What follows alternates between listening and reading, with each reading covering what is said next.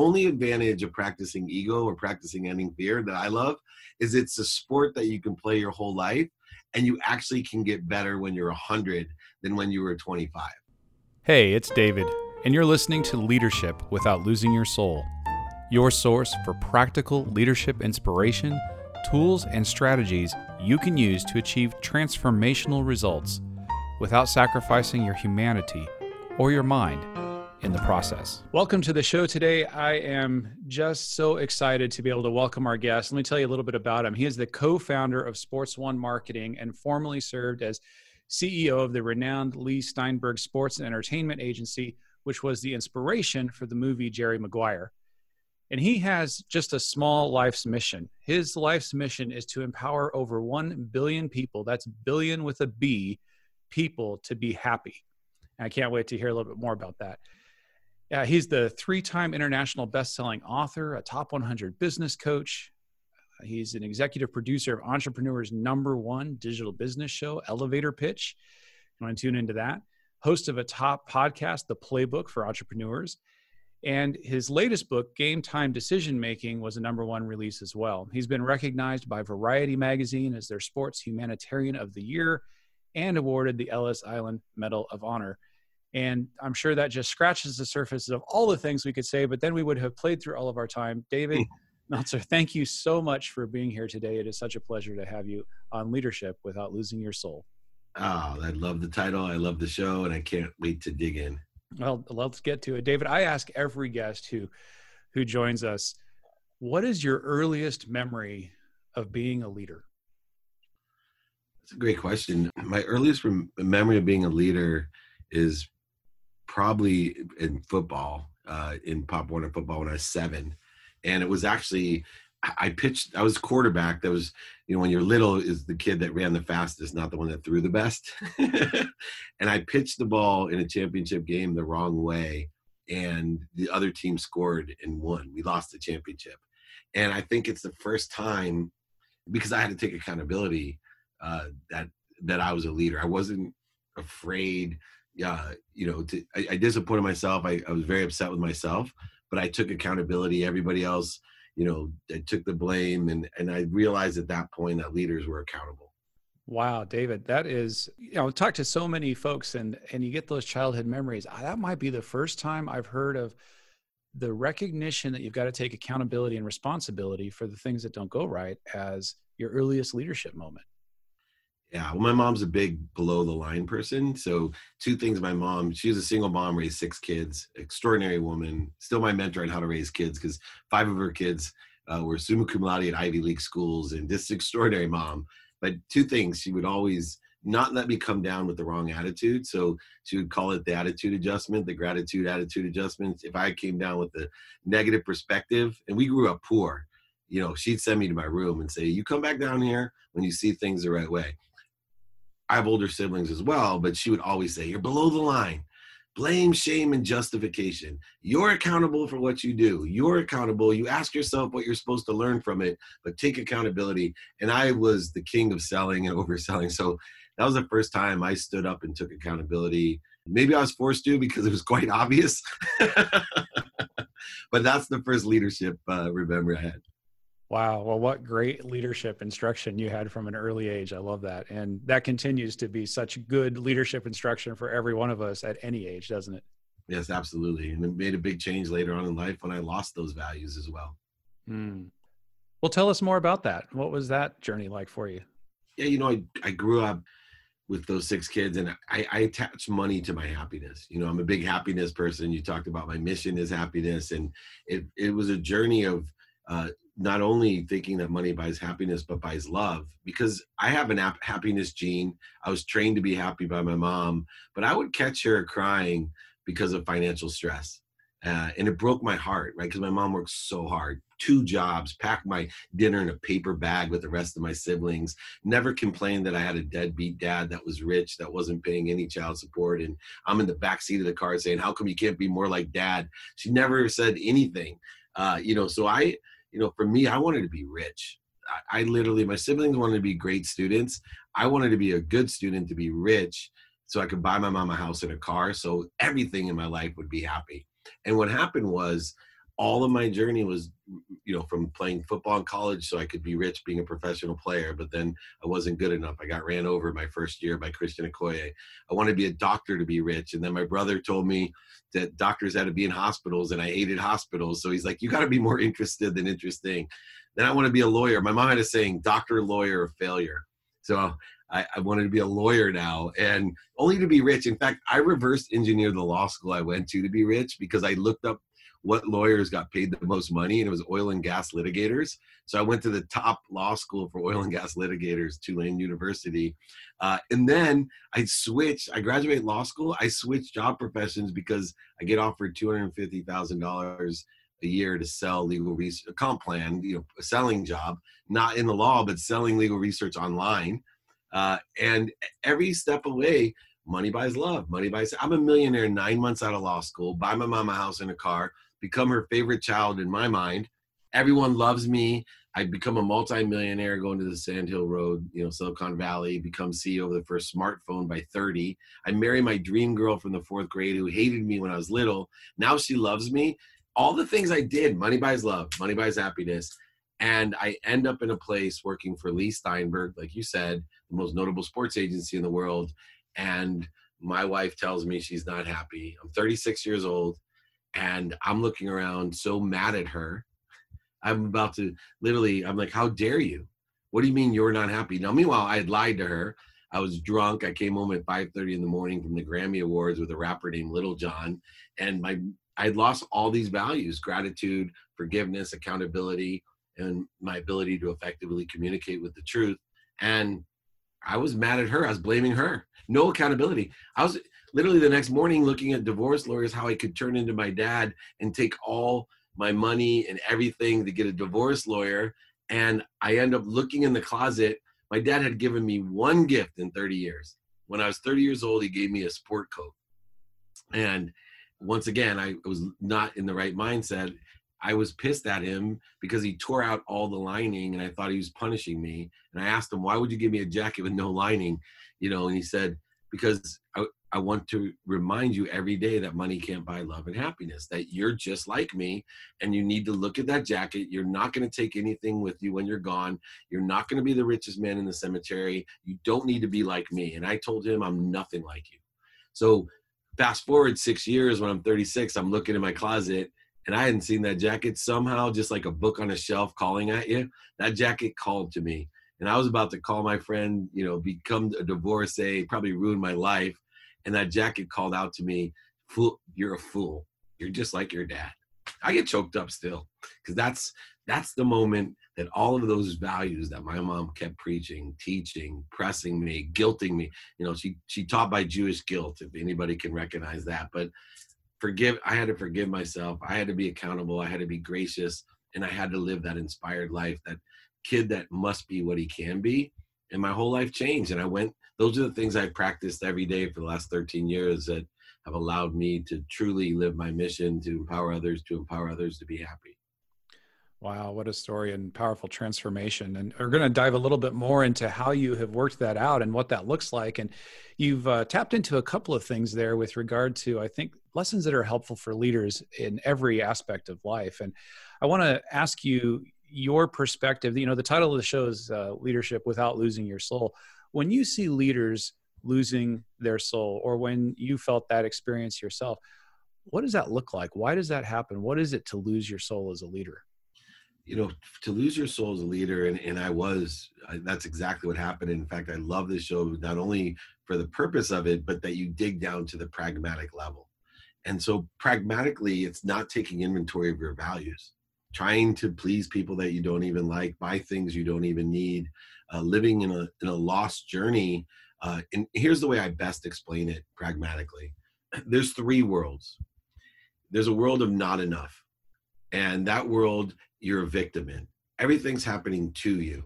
And I don't care how much you have. I have friends that own $40 million homes that live in a not enough world. And they're victims. Everything you have a need to be offended. I wish the need to be fed could be fed as easily as the need to be offended.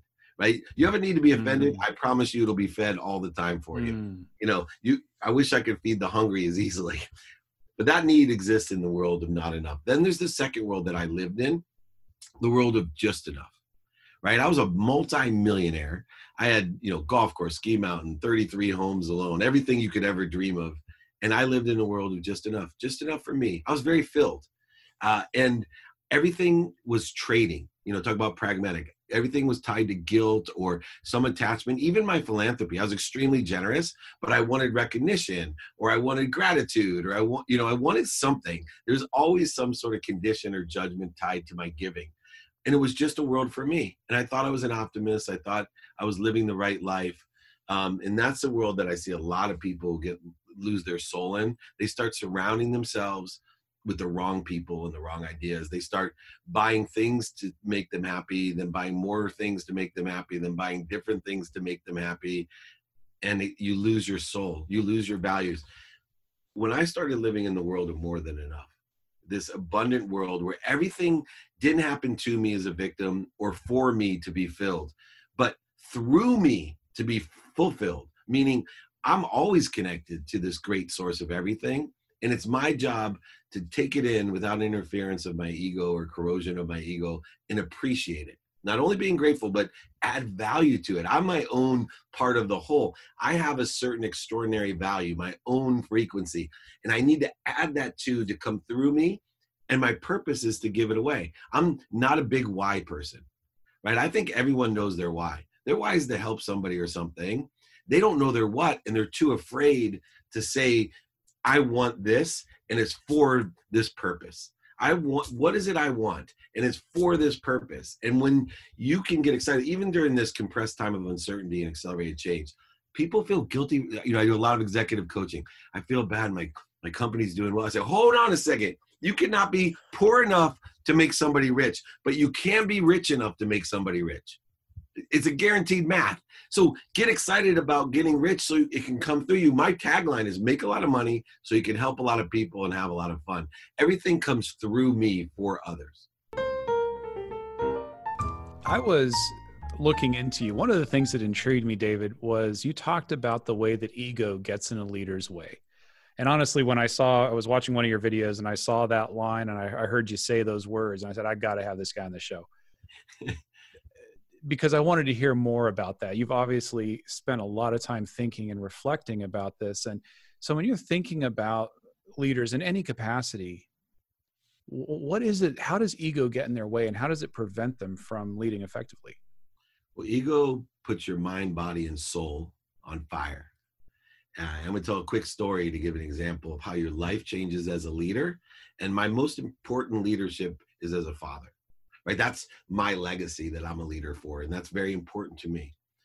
I wake up at 4 a.m. every day and meditate for 20 minutes to find my highest frequency. So I have a baseline to know my highest frequency. I do not want to live the myth of Sisyphus. I don't just push the boulder up all day long today so it's at the bottom of the hill tomorrow. I plateau and grow as a leader. I wake up every morning, meditate 20 minutes, get ready, and I work out. Number one priority in my life, minimum one hour on my health every day. I can't give what I don't have. If I'm not taking care of myself, I can't take care of others. I wake up. I'm now going to the gym at 4:30 on a Saturday. I go outside. My 17-year-old daughter's car is missing. I immediately soulful. I lose it. I, I go into ego-based consciousness. I'm about to pick up my phone and call her and go, "Where the f are you?" How, how, uh, you know, screaming like a maniac, which I'd done as a young father, losing my temper. Instead, I said, my mind, body, and soul is on fire. I'm in ego based consciousness. I'm extremely pissed. I stopped. I breathed through my nose, out through my mouth. This, I find my center, right? And I ask myself, why do I feel this way? I say, well, I'm, I'm, ang- I'm not angry. I'm, I'm afraid. I'm afraid that one of the most important people in my life, in which I'm responsible for, something has happened to. And I'm terrified. I get choked up and I think, oh, now my energy and my mindset is in that soul from this that you're talking. I'm a leader now. I'm a compassionate capitalist. I'm I'm thinking from the highest frequency uh, out of compassion. And so I call now my daughter and I say, "Where are you?" I'm in bed. Oh, thank goodness. Where's your car? It's at the grocery store. Oh, why? Well, kids were drinking, and you told me, Dad, if kids were drinking, that I should Uber home and never get in the car with alcohol or with anyone with alcohol. And I said, Oh my gosh, I'm so proud of you. Thank you so much. I'll go get the car car later, okay? Go back to sleep. Oh, I love you, daddy. Now, why that's a leadership issue for me? Because most leaders, including me, would have called and said, blame, where the F are you? I'm in my bed. Why are you yelling at me? I'm yelling at, where's your car? It's at the girl. Why? Well, kids were drinking. You were drinking. I know you were drinking. Well, uh, uh, I, I didn't want to drive home. You told me to get an Uber. Well, why are you drinking? Why? Wait, I'm going to take your car and you're in trouble. She's going to cry and say, F you, and hang up on me. Tell all her friends, create more resistance. And worse, the next time the kids are drinking, what's she going to do? She's going to get into that car and my whole life could change. And she's not going to tell you. No, and my whole life could change. In fact, I could manifest my greatest fear. What I resist would persist. I would have increased the statistical chance that what I was most afraid of would have happened. That is an exact example of where the ego gets in our way as a leader. And so when you translate that to the level of, you know, a manager who's showing up for their team every day and it's so easy to take things personally but you know i often say no one woke up thinking about how to tick you off that morning like you're you're not the center of anyone else's universe except maybe your dog you know and so no one woke up that way but we tend to personalize those things don't we absolutely we have a need to be offended and need to be guilty and need to be resentful you know all of these needs of the ego are there and i practice identifying them one and then reacting by stopping dropping by breathing and rolling in the right direction. When I start putting myself, and it's not sympathy, right? Sympathy is walking. And so I, believe empathy is much deeper. For me, I go to understanding. And so I immediately go to questioning. Maybe it's the lawyer in me, open ended and closed ended questions. Why do you feel that way? right? I, I, really want to empathize. I think in politics, a lot of times that the two Republicans and Democrats are so close in their vision, but they're not asking why they feel a certain way about a certain thing to understand, oh, I can see that now. Okay, so that's how you're basing your decision. Instead, they're separating managers and, and, and line workers, and they do this all the time. They just assume right? And they categorize and they define with judgments and conditions immediately instead of just asking one certain question. I always ask, why do you feel that way? Right? Why do you feel that way? And anything I can do to help or provide service. And if there is still incongruency, right, which can occur, there, there's no direct connect on the understanding, then the best course of action is to pray for their happiness. So, because some people are just angry. Some people, it's just a bad day right? And there's no rationality to it. And so the best way to dissolve or dissipate or relieve that is to pray for their happiness. Happiness, one particle of light overcomes a million particles of darkness. When you pray, when you have no attacking thoughts of someone, you're impass- impossible to attack. So when people say, I really appreciate your vulnerability, Dave, you know, you get choked up, you tell the truth, you illuminate all your failures and these touching things. And I'm like, what are you talking about? Vulnerability. This is my invulnerability you know, you can't attack me. What are you going to say? I lost everything. I was an idiot. I already told you that. you you just uh, you got you're just dropping so many wisdom bombs here. I want to go back and like highlight a couple of these. Like, so that let's start with the stop, drop, and roll. The stop part, and I think this is so important. You know, we can kind of easily understand the well, I gotta I gotta drop and I gotta roll in the right direction and so forth. But the stop part and identifying the emotion that's so important and so powerful like and you demonstrate it with the situation with your daughter but you know you've got a, a, a, team leader who's ticked off about that the results didn't get there the thing didn't get in what uh, somebody didn't do what they thought they were going to whatever it was to stop and identify how they're feeling. And we don't talk about that. You don't get that in, in business and you're getting mba training about how am i feeling with regard to what's going on right now so that i can do something about it? So what advice do you have to help people tap in and figure out what are they feeling so they can then do the rest of, of the stop drop and roll I think for everything to understand practice. And I'm a sports person, so I have seen practice how the conscious, subconscious, and unconscious mind create acceleration, growth, and success. I practice it so the number one way to practice is you got to be able to identify it. So i'm consistently making a list and I, I, can rail them off so quickly now because they're so innate in myself of the need to be right offended separate inferior superior anxious depressed right? All these different things so that i'm practicing. But it started with okay what's the number one? I i had a terrible need to be offended right? I, I, I mean, with my siblings, with my mom, it came from a great ego that somehow I deserved whatever it was. And I see managers and directors and executives, they all have this great need to be offended. And just picking out one to start and practicing anytime I have a need to be offended, stop, drop, and roll.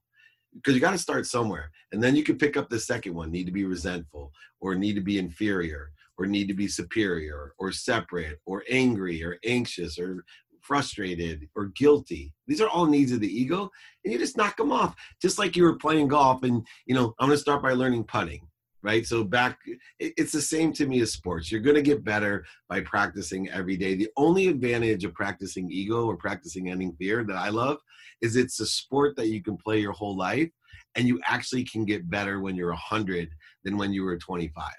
You know, it's the only sport that you're better at 100 than at 25. So it makes it fun to practice because there's unlimited potential. We're never going to decline in that ability, are we? No. As long as we're practicing. Yeah. As long as we're practicing. So the other thing that you said there uh, a moment ago about when there's the lack of understanding. So you start by asking the team member, you know, how are you feeling about this and what is going on here for you and so forth. And many times that will lead to resolution and mutual understanding and, and, a way forward. But the times that it doesn't you can still act out of a positive motivation and positive energy. I, I often say I, in my own career i never wanted to fire someone out of anger. I wanted to wait until i could love them and fire them because i loved them. And that was the best thing to help them move forward. So for you how have you found that process of when you're having that conversation? How do you move to a place of you, you said pray for them and, and the, the particle of light and so forth. How do you how do you make that transition? Yeah and it comes from once again discipline of being able to not react um, which is interesting for me because i believe in the context of my entire day i get one action and everything else is a reaction to that first action. So i want my first action of higher frequency. That's why I go right to meditation when I wake up. I want to have a highest frequency as my first action, then everything else will react to it and I'll know the only way that I can deal with that is if I am not at center and I don't and it's a practice to know where center is or neutral is. You know, the Russell Wilsons of the world will talk about neutrality and work with Trevor Moawad and he's a neutrality coach and people don't understand the highs and the lows. But when you understand that it's okay to tell someone, let me think about this. Right i'm right? And it's it's a great line that i've used. Most difficult with your wife if, if you're married out there uh, when they're very upset with you and you're, you're probably at fault and you're not seeing it um, because they want to talk it immediately out with you. Easier with employees because you do have the ability to say let me think about that. And then when you get to the place of love to the truth then you can make a very pragmatic business decision and say, I don't think this is the best situation for either of us. Let me try to help you find a better situation within or without of this organization. Does that sound fair? I have those lines to say, but when someone stole money from me and I sat there and I bent over backwards to give them the job, and you know, I, I very much it's a challenge to wait and be able to say, look, you know, desperate people do bad things. Nobody's as bad as they say they are. No one's as good.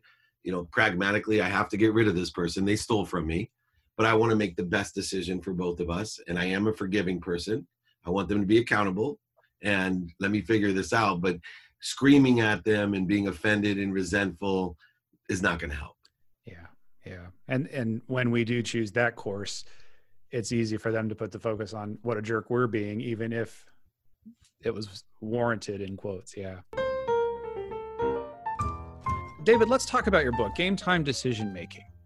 Um, high scoring business strategies from the biggest names in sports. So, you've got a number of different approaches here to help leaders make great decisions in the moment. And, uh, you know, your promise at the beginning of the book is to be able to make those decisions in, in a moment with clarity, balance, and focus.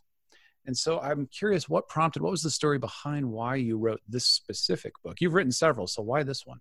So this one is about happiness. um, making the right decisions allow people to have the right perspective allow them to be happy to live in this world of abundance the world of more than enough so because i had so much exposure and, relationships with the biggest names in sports to have a tillman fertitta write the forward and the stories of tom brady and lou holtz and others um, what I did is I said, why don't I take the 10 happiness lessons, happiness decisions, when we make the right decisions of abundance, and why don't I tell kind of the pregame analysis of, of the lesson, and then tell sports stories that teach the lesson, right? Lessons and stories, and then give a post game analysis to each of those lessons. It's not what I say, it's what they hear and a lot of times what happens is we develop so many different skills and can articulate things in a very high complex frequency. We lose our ability to communicate because the 87% the teammates don't understand that. And i learned that through sports agentry that sometimes the average education was an eighth grade education. And if I, I was talking about coalescing the vapors of human existence that wasn't going to really affect their life. It was going to make them feel inferior so I wanted to bring down the language and the stories to a mass level. Sports is the number one language of the world. Uh, it unifies us. And so that was the premise of my book, um, initiating my journey. I have this mission of over a billion people to be happy. Mathematically, once again, I connect the dots backwards that if I have a thousand people like you that can empower a thousand people to empower a thousand people, thousand times a thousands a million, million times a thousands a billion. I got about 60 more or so years left on this earth to do that. The numbers make sense. In fact, when I go through the math with people and they know my personality and my lessons, very few people would think it's as crazy as it sounds when they first hear that. They when like my family first heard what are you doing now? Like, you really think you can change the world and create a collective consciousness with over a billion people? And then I said, yeah, it's just a thousand people away from me. And I got a lifetime to do it. And I break down the math. Doesn't seem, you know, especially now with the reach that I have and the brand that I built, that far outside of the scope or scale of a lifetime mission. And if somebody would have told me when I was 30 years old, a multimillionaire, as CEO of you know Samsung's phone division, oh, you know, Dave Meltzer's legacy is going to be changing the world into a happy one, an abundant one of more than enough. They would have put me in a straitjacket, right? If I told them that's what I wanted to do. Now somehow it's believable and achievable. I was going to say if if I, I am not a wagering kind of guy, but if I did make a bet, I'd be betting on a billion plus. Don't limit ourselves, right? Absolutely, and I mean, and we're hey, we're all part of that work. Everyone listening right now you're on that mission with David and this David. You got, you got David squared here, so we're going to multiply that and multiply you and get out there. You're part of that. David, in in the book, one of the chapters I enjoyed was "Don't trip on the first down chains behind you." Tell us a little bit about that concept. What are you talking about there? I think so many people cannot let go of the past. And the reason is is they don't look into the lessons of the past. Uh, they victimize themselves by the past. They create a habit of the past, which is a thermostat or a temperature that they're going to set their life to because of circumstances that were presented for them to grow, uh, for them to strengthen. And instead, they weaken and shrink from the learning zone into a comfort zone because they're afraid of several different things. So I want people to realize that when you have pain, uh, it's just a uh, awareness that you have a lesson to learn physical, mental, spiritual, emotional, and financial pain. All of them are just the universe telling you, hey, there's something for you to learn. This is a, a big light for you.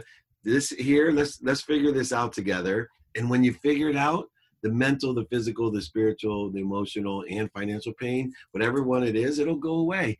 But what happens is people stub their toe on their bed and then they decide you know my solution is going to be? I'm mad i'm going to go stub my other toe. And they trip over these chains behind them. There's enough to challenge you in front of you and you cannot change the past. You can only learn from it. You can just hear me out. There's no way on god's green earth that you can change the past but you can learn from it. And i study history because i study one thing about history human nature and it never changes. So go ahead don't stumble on the roadblocks behind you, the, the chain markers behind you. Just you can get from San Diego to Maine looking three feet in front of you at night with a little bit of light. So keep your eyes where you want to be. I always tell uh, race car drivers, don't look at the wall, right? When you're plaque, because you're going to hit the wall. It's the same as looking behind. Look at the road where you want to be and do what it takes. Your body goes where your eyes are looking. For sure. When it comes to making these game time decisions and in the moment, the clarity, the focus, and, and making the best decisions you can, we don't want to get hung up on the past. We got to keep our eyes looking at where we're going. Uh, what are other one or two other uh, key takeaways that you'd recommend that you know every leader take a look at as they're trying to make these kind of decisions? You know, I have a five-step process that makes it easy. I'll go real quickly. Do an inventory of your value and don't be afraid to be a hypocrite. Look every day at your personal experiential giving and receiving values. Don't have to balance them each day. Sometimes it can be 90% giving 90% experiential. It doesn't matter. Don't be afraid to be a hypocrite. If I told you that I'm still living by the values when I was 20, you won't want to be around me. right? No, I would not be inspiring anyone. I change. So number one, know your values. It'll allow you to make the decisions quickly because you know your values. If it's not aligning your values, you're not going to do it. Two, ask for help. Radical humility. So ask a series of questions of how you can be of service or value and ask the sponsors and power sponsors, which is everyone, do you know anyone that can help me? Very simple. Three, be a student of your calendar. Studying your calendar means pay attention to plus intention to the coincidences you want in three areas of your calendar every day. What you have planned, what you don't have planned, the white space or empty space, and your sleep. Easiest piece of advice if you're going to take away from here as a leader is very simply say thank you, drink a gallon of water, and sleep eight hours. You'll be fine. But be a student of your calendar if you can take it to the next level. The fourth one's really interesting. I love it. It's do it now. Uh, as a leader, what makes a leader is someone that gets stuff done. 100% of the things get done if you do it now. And if you can't do it now, then create a repository, a list, a folder, something that you can put in your calendar the next day and prioritize by what's most important. And then finally, we spend a majority of the time talking about practicing ending fear. So those five things, know your value, ask and attract, student your calendar, do it now, and practicing ending fear. If you put those five things into place, you will be not only a leader, but a leader of leaders. I hope that everyone stops what they're doing, rewinds the show. I don't know, you only have to go back about five minutes. Get a pen or pencil, get your phone, however you take notes, and take notes on those five things, David. That was very powerful. And uh, speaking from my own experience of them, I know I'm just you've made me think about my own life and so many of of the ways that these clarify things and and allow you to to have the influence that you want to have in the world. Uh, and you've been able to say that in a really succinct, powerful way. Thank you for that. You're welcome. Great to be here. When I was in, we're talking about sports today, obviously, with your background. When I was in second grade, my parents enrolled me in youth soccer, and so I didn't play the the the football. I played the soccer, right? And I had a coach who was going down the line my first day of practice, and he said his name was Tom, Coach Tom, and he's asking us what position we wanted to play, and I thought that I was smart because I really didn't. I was not athletic. I didn't want to run. I said uh, goalie because I thought goalies don't have to be athletic; they just stand there all day. And so I got to play goalie for a couple games, and until I realized, and the coach realized that's not going to work, and he put me in a defender position where I didn't have to run as fast as the offense and so on, and and I still wasn't wasn't doing it right, and I wasn't taking the right angle and everything. And finally, he sits me down after a game. He says, "David, listen, I just need you to take the angle on the." I said, "Hey, coach, I know, I know." And he looked at me, and to this day, still remember it. David, I don't care what you know. I care what you do with what you know. That it was, to your point, being a leader is about taking action, and it's the things that you take action on. So, from your perspective, David, whether from an early lesson in sports or, or your childhood or you know of the many books that you've written when you're thinking about a leader being as effective as possible what is the number one thing that they need to take action on kindness I, I, think at its core, it's the hardest decision that we make. When no one's looking, when you've been wrong, when your ego, to be kind, right? To be kind not only to yourself, but to your future self.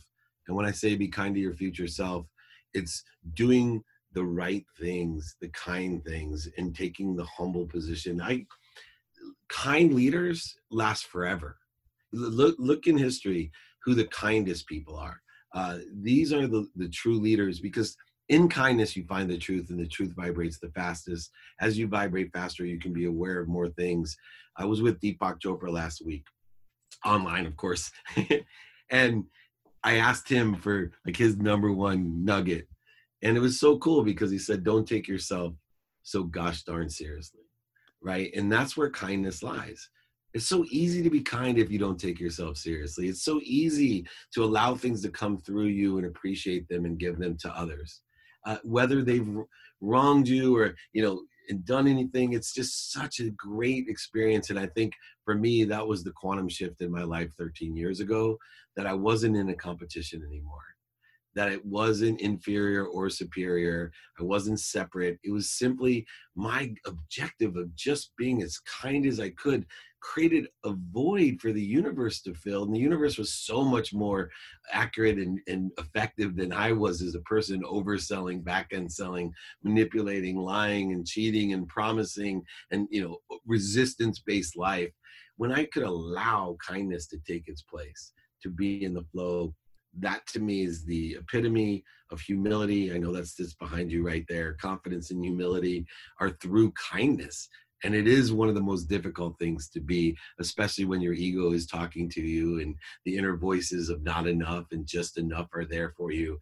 But a kind person will only you're the chief betterment officer especially now. I tell people best business decision i ever made as a leader i hired a truly did a chief betterment officer. Entire jobs to walk around talking to everyone and looking at everything from the toilet paper to the water to every employee just asking what are you doing? How can i make it better or looking to see systems, softwares, telephone, everything better. The margins that were created. And when I got put into this quarantine, I said, you know what? Best employee I have is my chief betterment officer. That's what I'm going to become for Dave Meltzer's life, my chief betterment officer. I'm going to look to see how I can make everything better during this time. And kindness, once again, at top of the list. Oh, I love that so much. I, a, I needed to hear that. The the message of start with kindness but it's be kind to yourself first. Wow. I don't know if anybody else eh, that listens into this one needed that, but I sure did, David. So thank you. I needed it too. So thank you. I always say when I coach people, it's so great because I'm like, why don't you do that, Dave? That was good advice. Uh, well, that's why we all need a coach, right? It's hard to coach yourself. So, uh, David, tell us, uh, everybody listening, where can they go to find out more about you? Absolutely. David at dmeltzer.com. dmeltzer.com is my website. At David Meltzer, all over the place YouTube, LinkedIn, Instagram. The biggest thing for me is I do free trainings. I give free books. I give free courses, free training guides. I Fridays at 11 a.m. Pacific. 2 p.m. Eastern time. I'm creating my collective consciousness through a weekly training. I've done it for over 20 years in person, but it's really taken off now that I had to go to digital. So there's been a huge blessing for me. Uh, so please, everybody, it's free. I don't sell anyone. I my biggest comment I get at the end is like, "Man, I thought this was going to be some hook and story. You didn't ask for anything at the end except for get my friends to come next time." That's all I want. More people, a better collective consciousness. Cool enough. We're talking about ego this Friday. So uh, it should be a good training. Perfect. Awesome. All right. So I will put all of those links also in the show notes for this. David, thank you once again. That has been just a tremendous. Uh, I don't know. it seems like five minutes. I know it's been longer than that, but it has been such such a blessing having you on the show. Thank you so much. Well, you are a true man of our namesake. David means beloved. So thank you for being so beloved. I appreciate you, David.